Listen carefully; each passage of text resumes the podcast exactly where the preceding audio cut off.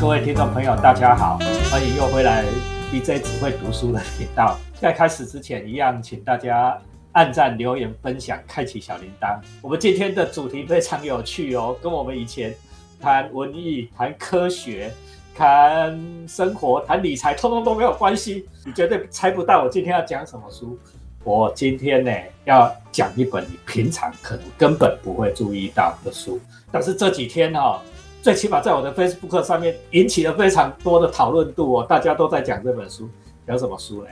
台湾平民的战争求生手册。我们今天呢请到了作者林凯斌，凯斌兄亲自来为我们讲这本书。哦，我等一下怎么认识他的姻缘也是很复杂啊。好，等一下再介绍给大家。我们先请凯斌兄跟大家问好。各位听众，大家好，我叫林凯斌。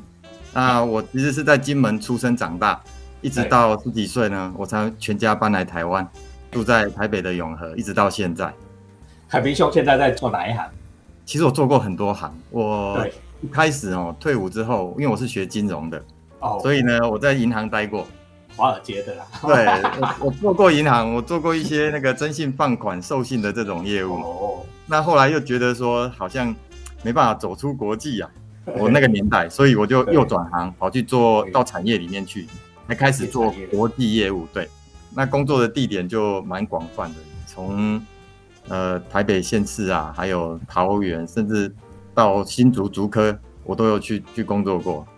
但是都是围绕在国际外销的这部分。大家不要听凯皮兄这样轻描淡写哦，这是大生意。那我们回归我们今天帮忙赚外汇的，回归我们今天的主题，这一本《台湾平民的战争求生手册》。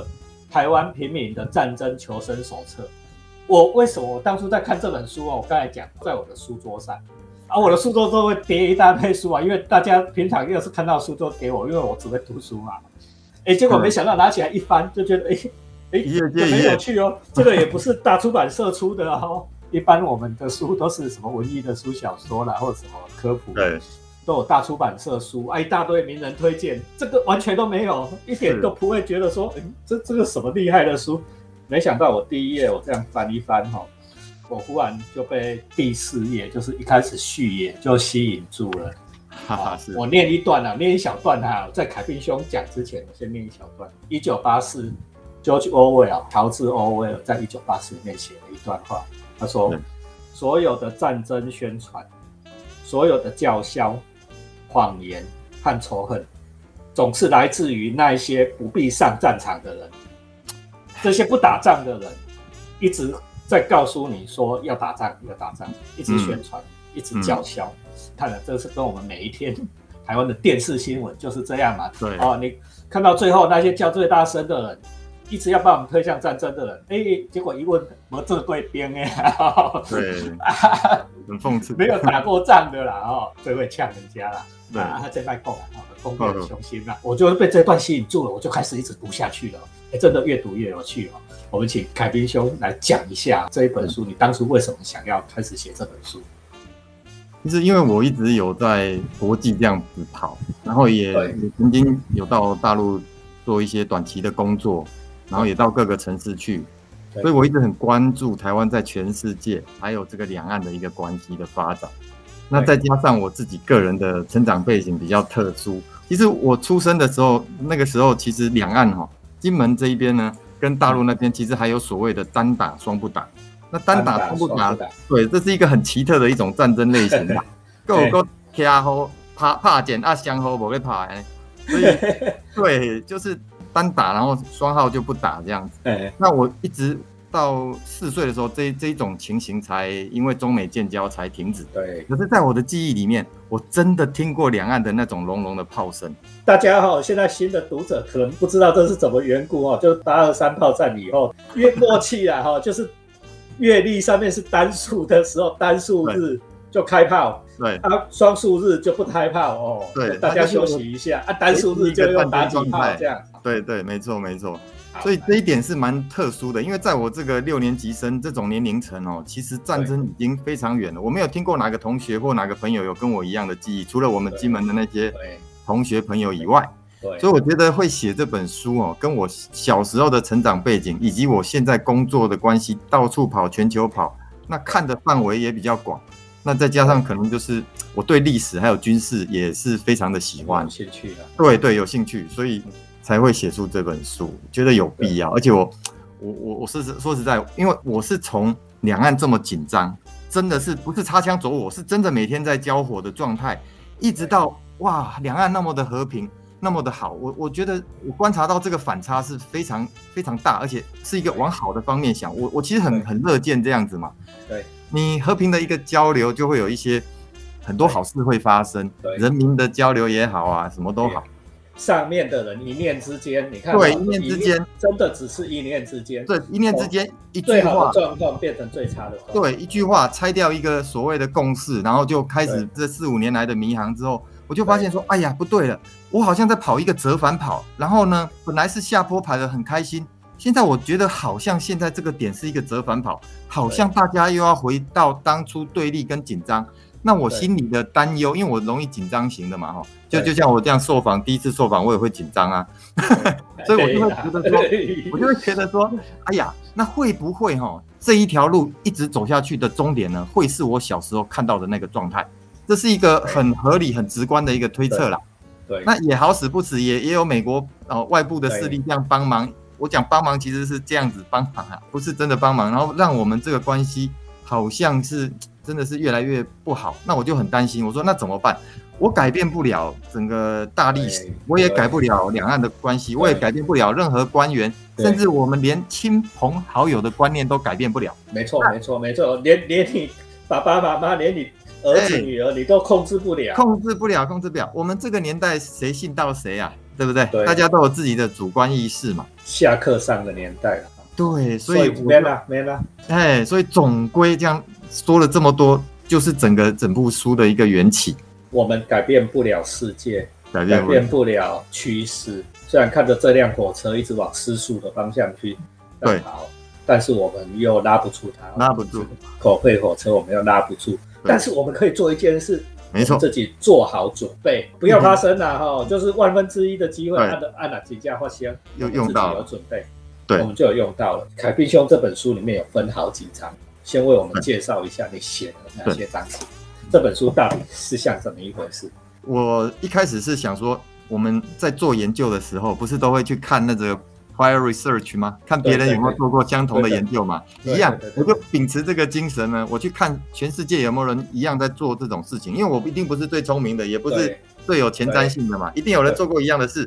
那我就去参考其他各国的一些做法，就看到比较完整的，可能是几十年前瑞士有出一本，那日本也有出完整的一本，出单张的那种，像小折页、小单张的呢？小书单的不算啊。那个瑞典也有出。那新加坡也是，也是陆陆续续有几张那种针对不同的什么反恐啊、毒气攻击啊等等的，都有出几张。对，但是呢，我发现没有一本真的是专门为了平民而写的。可是，任何世界上任何一场战争，影响最大的绝对都是人民。那怎么没有一本书为我们来写的呢？就是手无寸铁的人啊，不是穿着军服的人啊。没错。那顺着这个思路，我就在想，哎呀。那是不是因为我们自己没有自觉？所以我在写这一本，我在规划整个篇章的时候，我就发现，那好吧，那我们从头开始，应该是大家对于战争没有认识，以为战争就是两个字叫战争，啊怕怕哎啊啊输赢啊那，那顶多就是在历史课本或者一些 YT 的影片看到，或战争电影看的好开心，但是大家没有想过，哎，哪天我们变成主角啊？那直棒两两个球队在打球，你都还要买可乐爆米花进去。那怎么在我们自己土地上打仗，我们一点准备都没有呢？我们的观众席，我们就算要坐在观众席，我们手上也要拿点东西吧。非常好的问题意识 哈，大家知道了哈。所以后来呢，你一定要对这件事情有一个警觉，有一个认知，你才会产生这个行动。所以我的第一章呢，就是关于战争，对，你要去有一个认识。所以里面就介绍了战争是什么，平民怎么看待战争，怎么样让自己呢从心里。变成一个行动的一个改变，去做着手一个准备，这样子，这是第一章啊。第二章是和平时期的一些准备工作，就包含了很多物品的准备。那第三打仗的时候，你应该做什么事？对，来第三章。第三章，因为我都先简要讲一下。第三章就是紧急避难包，因为我们现在不是很流行懒人包嘛？对对对对。那我就想说，那会不会有人懒得看我这一整本书，拉里拉扎的？那这一个第三章就是专门准备来当大家的懒人包。你下面都我准备准备，我准备看啊，你就先看我这个懒人包，而且我这懒人包很体贴，我还准备三种包，一种是懒中之懒的懒人包，叫做基础简易包。那还有第二种的，就是平常应该要做的一种准备。那第三种就是最周全的，叫做战争准备的简易的，不是简易的，就战争准备的这样。第四章，哎呀，正式进入正题，就是万一不幸战火真的降临，因为我当过兵嘛，那也也有一点点军事上的一点点概念呐，所以我们就从一些战争的想定呢，来去做一些推演啊。这些推演呢，也不是因为我知道什么国防机密，完全不是哦，因为我这些完全都是从官方的宣布的资料。还有新闻媒体面上面得来的，所以就把这一些想定呢写进来啊，发行这代级，让他他应对啊。你第五章就是打仗一定会有受伤，受伤的话怎么急救？哎，那这个第五章，那这个就超超重要的，对不对？你要直接受伤，对啊，直接快挂了，应该要怎么处理？你是给笑了，因为打仗哈，真正当场打死的很少，但是呢，都是打伤或者是因为一点小小的感染。死掉的，挂掉了。哎，这不是我讲的，因为历史上都没有医院可以去嘛，没有医院可以去，没有没有抗生素，明明只要三五颗抗生素，连续吃个三天之类的就可以解决的事情啊，没有的话，没有就没有啊啊！如果老人感染了啊，那个就很快就败血嘛。对，哦啊，所以我就在第五章这边一些急救的部分再写一下啊。第六章算是有一点。有点啰嗦啦，哦，那这一章也是被一些人评论说，哎呀，你怎么加入了自己的自我意识，加入这么多？呃，这个这个是打完仗以后的事情，其实对超重要。对，其实这个我觉得这个很重要。打仗总会结束嘛，结束我们要怎么样去推演后续会怎么样？因为不是打完仗我们就不活了，就就就结束了。打完仗之后才是真正的挑战的开始。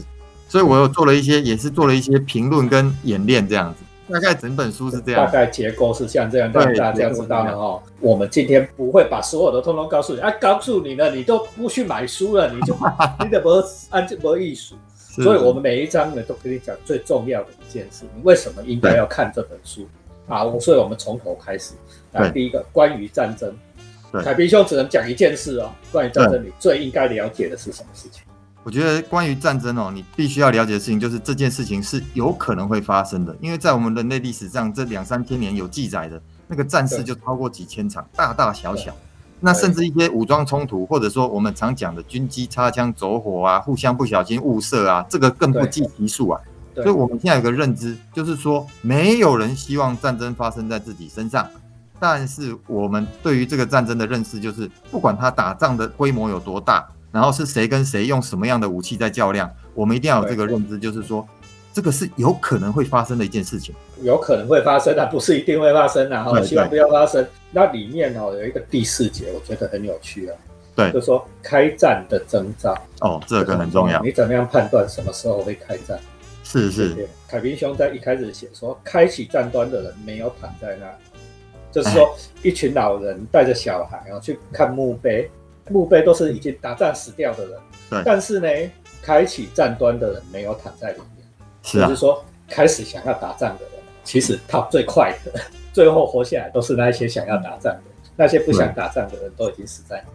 对你去看那些签和平协议的，就是签最后中战协议，那个中战的那个，对，好像跟当初开战要的人好像差不多，都是同一个人呐。我跟你讲，就是同一个人。我们说战争是政治的延伸。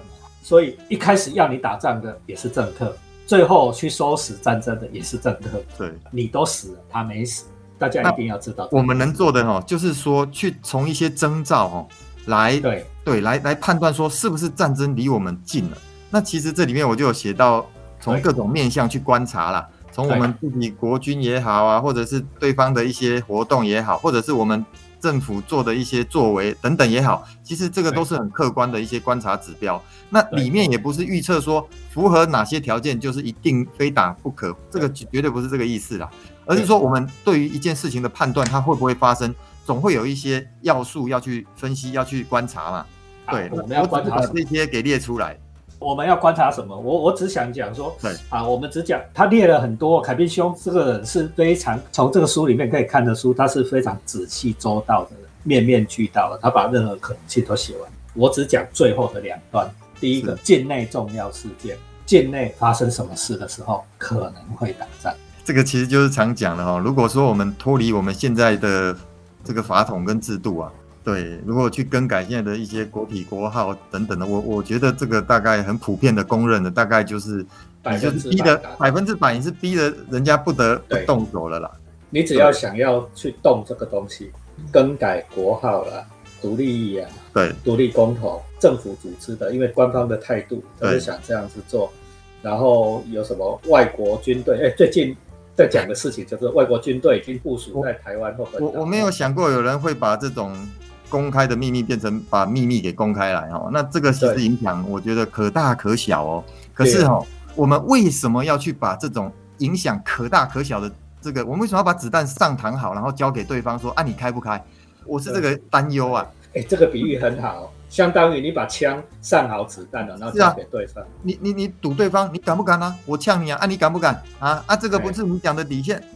对呀，对呀，哦，我就是弄你的底线嘛。所以很很妙哈，我观察到反而是哈，负责军方的呢是赶快出来讲说啊，摩拉摩拉是协助训练，不是常驻，变成军人在踩刹车，然后上面好像在。很怪哦，很有没有觉得很怪？一般哦，你看当初不解啊。当初二战的时候，日本要开战的时候，是文人不被怕啊，那些武将武将也没怕，一般都是这样子。但是我们现在状况相反哦，嘿，蛮蛮这个蛮蛮怪异，我只能说蛮怪异的，因为一般大概就是军方会比较扮黑脸嘛。对，那你政客、你政治人物，你要出来是扮白脸来协调、来瞧嘛，大家怎样会比较好嘛？呃，按麦克讲的啊，个讲的哈，等下按节目去用封掉，你的你的句句，你的无他没错，按的无人没听，按没使，点到为止。我们刚才讲的一种开战的征兆。对对。呃，过来还没讲第二章，和平时期的准备工作。啊，对，阿基巴龙阿贝学台嘛，哈，要做些什么事啊？现在时间就很充裕了，那一样哈。我觉得如果有计划呢，其实是最好是做计划啊。没有计划呢，可以直接就行动，你就可以准备一些你你直觉你直觉想到你可以准备的一些一些食物也好，饮水也好，还有药品也好，其实你就是很直观的，你每天必要要用什么。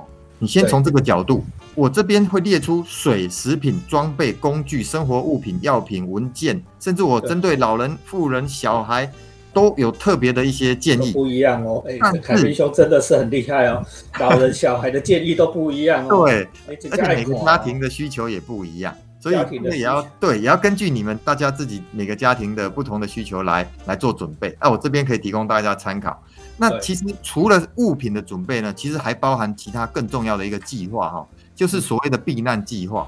对，因为我们现在哈，我们内政部那边是有一个民防的单位哦，会贴出一个告示，就是说，哎，这一栋哦，一个黄色的标签，说这一栋呢是暂时的防空避难的一个空间。对，那你就可以在防空警报响的时候来这个地方避难。那像这个，我要问读者一个问题哦，你刚我跨过这个标签，真的事情发生的时候，你知道你要躲哪里吗？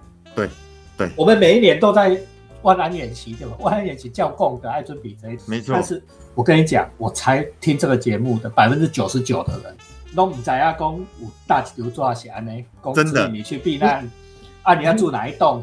对。那一张真的小小的哈，在日本哦，它贴的比较大张啊，在我们这边哦，可能比我手掌大不了多少啊。有时候呢，还是在地下室入口以后才贴的，你大好像垮了。所以，我们当务之急，你这把营养，你周末假日哈，你得去吹着嘞，吹光你家附近到底是哪里是你的避难所？我们内政部几个月前吧，他有公告这些地址的，有公告地址哦，上内政部的网站就查一下嘛，对对对。我我去查一下好不好？对，去查一下，看一看在哪里好不好？对，啊，那蛮不幸，那发生的时阵，像某某囝老母抓嘞，你也是去那个地方躲一下，那个是相对安全的地方。对，不用不用急，不用急，就是照你走快一点的速度这样子走过去，这样。它的设计是怎样？设计我是不清楚，它的就是说是不是一定要在多少人口范围内几分钟能够到达？它其实是根据建筑法规里面，它有规定，就是说你那个多少楼层以上，你要做一个容纳多少人空间的一个防空避难室。所以其实以我们台湾高楼大厦林立来讲的话，空间是非常够的。我想哈，十分钟以内应该都能做。没错没错。顶楼十分钟弄没错，其实只要新大楼超过九楼，基本上应该都是都有设防。大家可以去确认一下。在这个第二章里面哦，我觉得凯宾兄讲到一个我从来没有想过的事情呢。我不知道你们有没有想过，水、食物这个我们很容易联想，药品这个我们容易联想，打仗一定需要的。讲一件事，搞不好你们跟我一样这么联想。他说要有一个家庭联系计划，你要一个家庭联系计划，真的出事的时候，你要怎么样去联络到你的家人？这个我印象很深刻哦。为什么？因为九一一的时候，我妹妹刚好在纽约。我跟你讲，纽约一飞机撞到世贸大楼的时候，所有整个纽约市有八百万人，同时都在打电话，断掉哈，同时都要打电话联络家人。有约八百万人嘛，每个人都在联络家人，没有一个联络得通，没有一个人联络得通，所以没有人知道另外一个人的状况怎么样。对，家人通通都不知道。你看，就是该重要，所以你要做一个联系计划。没错，万一通信断掉了。你怎么样找到你的家人？对，你是不是要先约好一些事情？第一时间如果能跟家人团聚哦，心里比较不会那么紧张了，因为真的没有人遇过这种状况。这个不止在打仗哦，平常你发生紧急急难的时候，非常正确。你那像那高雄那陈东城啊，你火烧你看还要死偌多人，啊，你也知影你亲朋好友干部伫内底拍麻将。对对，之前就有一个年轻人说找不到他爸妈在里面嘛。对对对，这就很重要啊，这个这个很重要。过来，我们那个公第三章，第三章是紧急避难包。刚才海斌兄已经稍微跟我们讲，有分担三种，哪三种？一个是简易型的，那一个是一般型的，一个是战争应对型的。简易型是什么意思？简易型哦，就是说那已经到三天以内最基本你所需要的，因为哈这个东西我们常常讲说黄金七十二小时嘛。好，你遭逢这种突然来的一个灾难的时候，其实不一定是战争啦，有时候像我们这种台风天。或者地震，大地震，对，像之前这个夏天，您要注意到一个新闻哈，就是高雄那边的山上因为淹水，所以一堆那个牲畜啊，夭夭喜啊，为什么饲料上不去啊？动物会饿死，人不会吗？人也会哦。嘿，所以如果你能够有三天的这个基本的储备，哦，两罐水、三罐水，然后基本的一些饼干棒啊那种可以马上补充营养的，你至少可以在这七十二小时之内是没有问题的。对，那这个是我我是觉得这个每一个人都要做。是的，我里面真的就是建议大家真的要都要这样做。三天的都要。你得考虑在公司，你也可能也有一些很基本、很基本的储备嘛。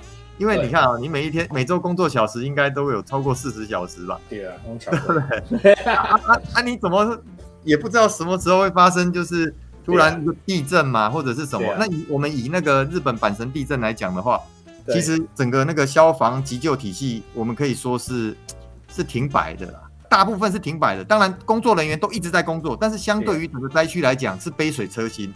那所以他们这里面就推演了一一个七比二比一的法则嘛。其实大部分七成是靠自救，两成是靠互救，最后一层才是政府救。因为你那个救护车或者是消防车，哦一哦一刚出去到第一个路口的时候，马上已经就有灾民或者是已经在起火的，把你拦下来说啊，就这里了，就这里先救了。所以你一定要有一个最基本的这个简易型的这一个包，这是三天型的。对，啊，中级也许现在中级的话，其实是要看自己来扩展的，因为哈，我没有里面是没有写说是几天，因为我们对于武装冲突很难去去了解它是会到几天。那我们国防部长是说十四天，好，所以如果要有一个参考数字呢，我大概能讲得出这个十四天，就十四天了，跟我们现在简易隔离一样，没有特别找细干了。如果是这种局部战争的话，十四天是一个合理的估计的，那不会说三天就结束啊，也不至于说拖不哪各位。其实局部战争大概就这样，十四天是好估计。所以你要准备十四天要用的东西，对，详细请回来看书。美国的长企业呢，灾难管理的一个机构哈，官方机构也是建议他们美国国民要准备十四天的量。美国是准备了更多什么外星人入侵、杀人弄、弄醒内行的内行的，对吧？哈，对对对，啊，长企业呢，爱准备保护。长期的话，真的要打长期，像叙利亚那样。唉，其其实这时候其实真的很。很难那个了，我里面其实讲说两到三个月都是有可能的，为什么呢？为什么哈？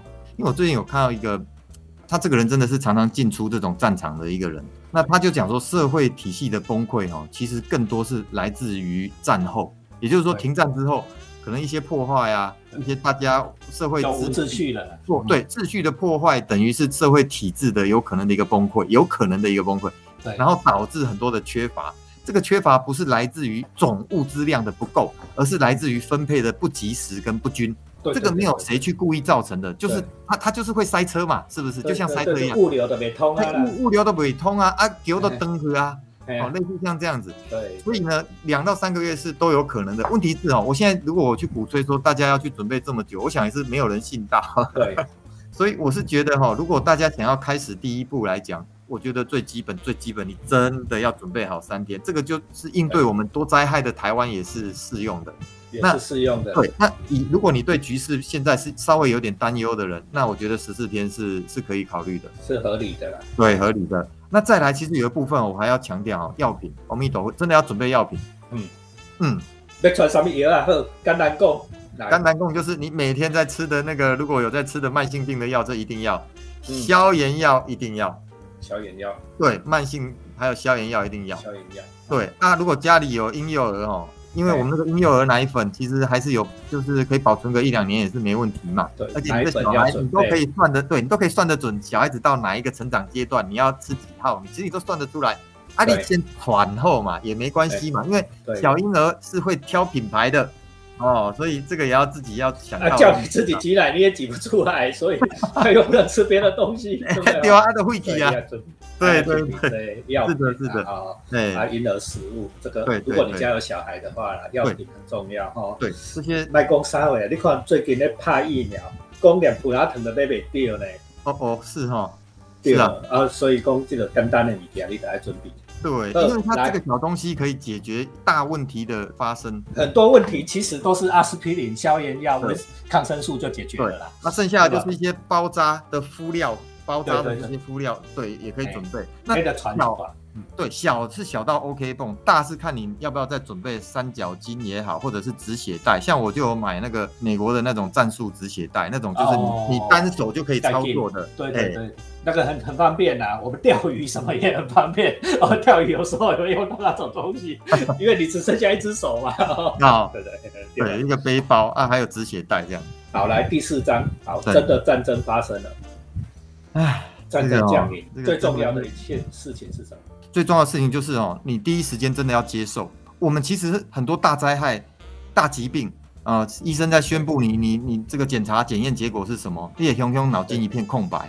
对对对对，你会没办法接受，脑子会哎，即便是我，我可能，即便是我，我有准备的心理准备跟实际准备的人，我可能第一时间发生，我也一定可能会呆掉个个几秒钟，但是要马上把自己抓回来，说啊，心头了后点，我已经有预想到这一个可能性了。那我已经做了准备了。对。那现在假设我是在公司，哎呀，那我就知道，我们我们这栋大楼，哎，本身就是防空避难中心啦。或者是我在家里，哎，我们学校，我们附近有个什么学校地下室就是啦。或者附近哪个大楼，哦，那个十几层的大大楼，哎，底下那个地下室也好几层也是安全的。哎，这个时候赶快把它化为行动，然后不要紧张，你出门不要马上就跑出去，而是。你那个紧急避难包不是顶雄七龙准备好啊吗？对，背起来，背起来，哎，啊，不要忘了把小孩、老人一起带走啊！哎，啊，其他都不要带，你就带那个东西。对，先带这个钱啊，贵重物品那些，其实第一时间先。不用那么急着拿了，都不好一样。你可行啊，就是说真的打仗，你那些新台币都没用。哎呀，所以对第一时间，其实我觉得就是先保命，然后先执行这个计划。而且哦，我相信以现代武器这么精准来讲，其实住宅区在哪里啊，要打哪里，其实。他们不会浪费第一时间在打这种平民住宅的地方嘛。那个飞弹的准度，对大家可能不知道哦。现在精准打击的准度是三公尺以内。对啊，所以而且目标也不是台湾人民啊，人家人家也讲的很清楚啦，目标不是台湾人民啊，不是啊。你干嘛？哎呀，不是嘛。所以其实我讲的，我我讲的这些其实也真的不是就是针对一些什么东西，导致就是说。真的，你就是要吃，那就是要喝喝，或者不小心受伤的这一些准备。那你把它拿起来以后呢，你就走，或者是快走。那如果说真的有听到爆炸声附近，在附近，你还是赶快用跑的。因为为什么？因为我如果讲说叫大家每个都用跑的，其实，在那么紧张，而且你又背了一个负重的状态之下，很容易滑错啦，它也容易引起恐慌。那你从容的走就好了。对，从容快走就好。你知道消息啊，你听到炮声了啊，你听到爆炸声了，对，从容的走。而且我们现在高血压、心脏病的人口这么多哈，你这样每个人都在这么紧张的状态之下哈，背这么重，然后开始快走快跑，我觉得我很担心，反而是这个恐慌哈，会让你受伤，会让你突然心脏病怎样子啊？那种不会更不划算，对，更不划算。所以我觉得从容的走，从从容，哎，很镇静的去判断各个状况，因为我里面在想定里面也有关于状况的判断嘛，紧不紧急嘛？如果你只是听到就是说，哎，很远很远的地方好像有那个闪光爆炸声，其实就离你真的没什么威胁性的，那你就是比较从容的这样子去去避难所。了。对对对，你的包包，不是针对你平民百姓的嘛？对，不会打你啦，不会打，不会打你，打你干嘛？哎，我今天在网络 Facebook 上面看到一个很有趣的，有人说哈，如果真的开战了，你要去住在哪里？你要躲去哪里啊？有人说要去躲在那个什么总统府旁边，有人说要去躲在那个台积电旁边。你觉得哪一种比较有理？我啊，我个人觉得都不行，那两个地方通通不要去，那两个地方都是危险的地方。你要离开那些战略上重要的地方。对啊，你一直在说护国神山，可是反过来讲是那个也是必争之地的话，你用这个角度去看，其实你就干脆就是还是远离这种是非啦。你平民百姓，你就在平民区。学校也好，医院也好，在一开始其实学校、医院相对是还安全。对对对。哎，我发现有人没有一个观念，就是战争的时候，你如果是军装人员被杀掉是没？你军装人员对方是可以把你干掉的哦。但是你如果不穿军装，你是平民，平民如果他杀掉你，是犯战争罪的哦。这个是要上国际法庭。对对。很多人没有尤其是哦，现在大家手机哦，每个人都是战地记者哈。我不认为在现代战争你还可以这样乱杀。对，重点是自己不要打扮成像是武装人员，好像说，哎呀，我在玩生存游戏，平民战争求生，然后把它变成是战场生存游戏，那是大错特错。千万不要穿迷彩服或者是草绿服。你就像我这样穿穿衬衫、全背口，安尼腿的啦。嘿，你平民就是平民的样子。要重要观念哦，千万不要在打战的时候把军装穿起来，千万不要，千万。一定会有人把那整套生存生存游戏哦，那种你知道现在很多很多人在玩生存游戏，这样穿出去就蛮当，甚至连军靴都不要，都不行，连军靴都不要。对啊，你怎么会有军靴？是不是？千万不行啊！二，最后的一张紧急救难，二你受伤的时阵，没了。重点其实是止血，对，帮大家体现出来最重要的，其实就是在遇到这个受伤的时候，最重要的一件事情其实是止血。那如果流血量不是那么大的话呢？其实是清创，对，没法清创，其实就是用那个生理食盐水或清水一直去冲洗，把它冲洗掉，干净，洗干净，要洗干净，对，哎，忍忍住那个疼痛，因为你你简单止血，然后清洗干净的话呢，你引起感染的机会其实就低很多。因为如果在那种战场环境啊、战争的状况下，你得到蜂窝性组织炎，真的是很麻烦的事情。所以清洗对，然后清洗还有止血，直接加压止血法。对对对，止血。那如果比较大量，真的有打到那种大小动脉，这种打到血脉的这种状况的话，那就要考虑动用到止血带。那止用止血带的时候，哈，也不用去害怕说你这样子弄下去，你的组织会马上坏死。其实只要正确的操作它，我看的文献是说两小时啊，甚至有的文献写到六小时啊。但是我是觉得越短越好了。你就是止血带用好，赶快就是去紧急送医了。那你一定要医疗啊。对你一定要去忍住那个痛，因为用止血带这样旋转下去哦，非常痛，非常痛。真的，你那个肌肉被拧到拧到那么的紧哦，是很痛。可是你也要想到是说，不先忍这个痛哦，你你那个血一直这样流哦，最快可能两到六两到六分钟就萎乎啊，就来不及了。两到六分钟失血过多的不行了哦。对对对，你的血量很少哦。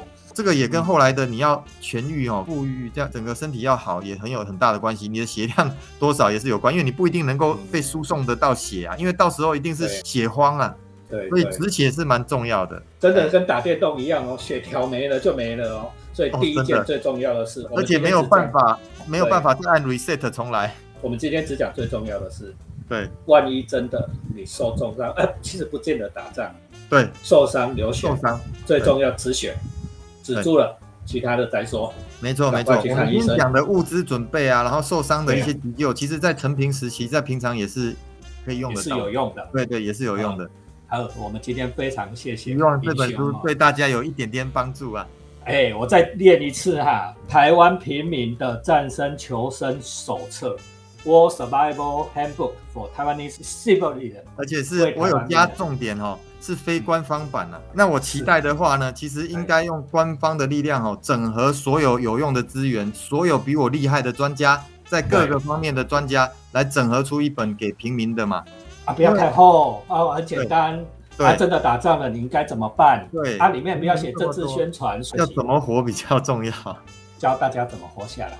对对，比较负责任，我觉得啦，比较负责任，我们才能够，万一打了，我们才有办法重建我们喜欢的家园。希望大家平安了，祝福大家平安。二，那最后我们 BJ 只会读书，我们今天的书很有趣，推广给更多的人，按赞、留言、分享，开启小铃铛。谢谢卡宾兄。谢谢，让更多人知道。谢谢，拜拜。谢谢，谢谢你。